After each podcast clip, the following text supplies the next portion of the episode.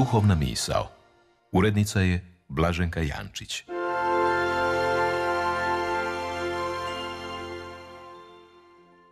Poštovani slušatelji, govori vam Anđela Jeličić-Krajcar.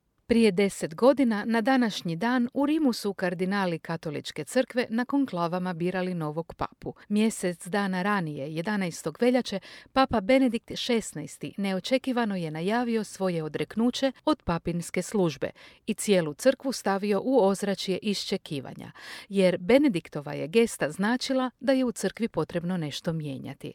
Kad se pojavio Jorge Maria Bergoglio na središnjoj loži Bazilike Svetog Petra, rijetki su znali o kome se radi. No kad je najavljeno ime koje si je kardinal Bergoglio nadjenuo, a to je Franjo, Francesco ili latinski Franciscus, neki se poseban osjećaj katalizirao na trgu Svetog Petra. Bila sam tamo i mogu reći da je bilo jasno kako će novost koju je Benedikt svojim odreknućem zatražio biti jači zaokret crkve prema srži evanđelja. Kroz prioritete svog danas desetogodišnjeg pontifikata, Papa Franjo pokazao je kako aktualizirati evanđelje u današnjem svijetu. Postao je u pravom smislu pontifex, graditelj mostova, koji se trudi uspostaviti komunikaciju s drugima.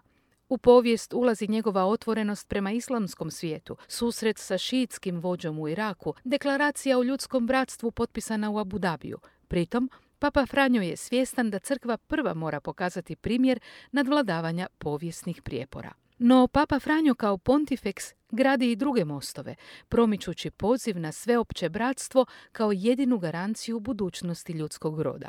Takva konkretna solidarnost mora premostiti jaz između bogatih i siromašnih, privilegiranih i marginaliziranih, duboki jaz kojeg u suvremenom društvu stvara ravnodušnost prema ljudskoj patnji. Taj jaz Papa Franjo premošćuje odlaskom na periferije, na margine društva, tamo gdje su zaboravljeni, odbačeni, koje je društvo utemeljeno na zaradi smatra beskorisnima. Upravo njima Papa Franjo daje prioritet, jer želi da mi svi pomognemo njima da zadobiju dostojanstvo, ali želi isto tako da oni nama pomognu da ponovno otkrijemo ljepotu života i svijeta.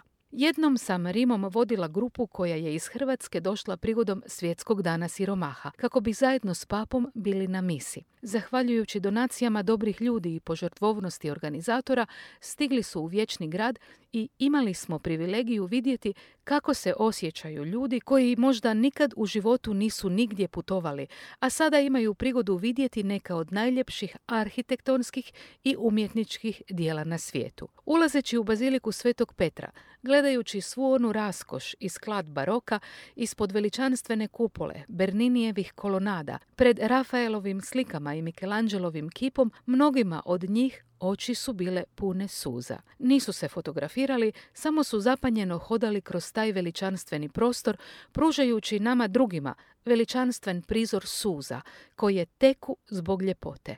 Rijetko se viđa da netko doista plaće od ljepote, diveći se onome što ljudska ruka i nadahnuti um mogu učiniti. Iz te perspektive jasno je što evanđelje, a s njime i Papa Franjo želi kad postavlja siromahe u središte svega. Ne želi samo pokazati solidarnost s onima koji nemaju za život, već želi da svijet ponovno otkrije pogled iznenađen ljepotom, pogled gladan ljepote, svake ljepote, života, ljubavi i prijateljstva, koja snažno dopire do ljudskog srca i mijenja ga. A da bi to svijet mogao učiniti, mora krenuti s periferije, krenuti od siromaha, od potlačenih, zaboravljenih, ranjenih, odbačenih i ruku pod ruku, zajedno s njima, gledati svijet novim očima, prepoznajući ljepotu zbog koje ga vrijedi očuvati.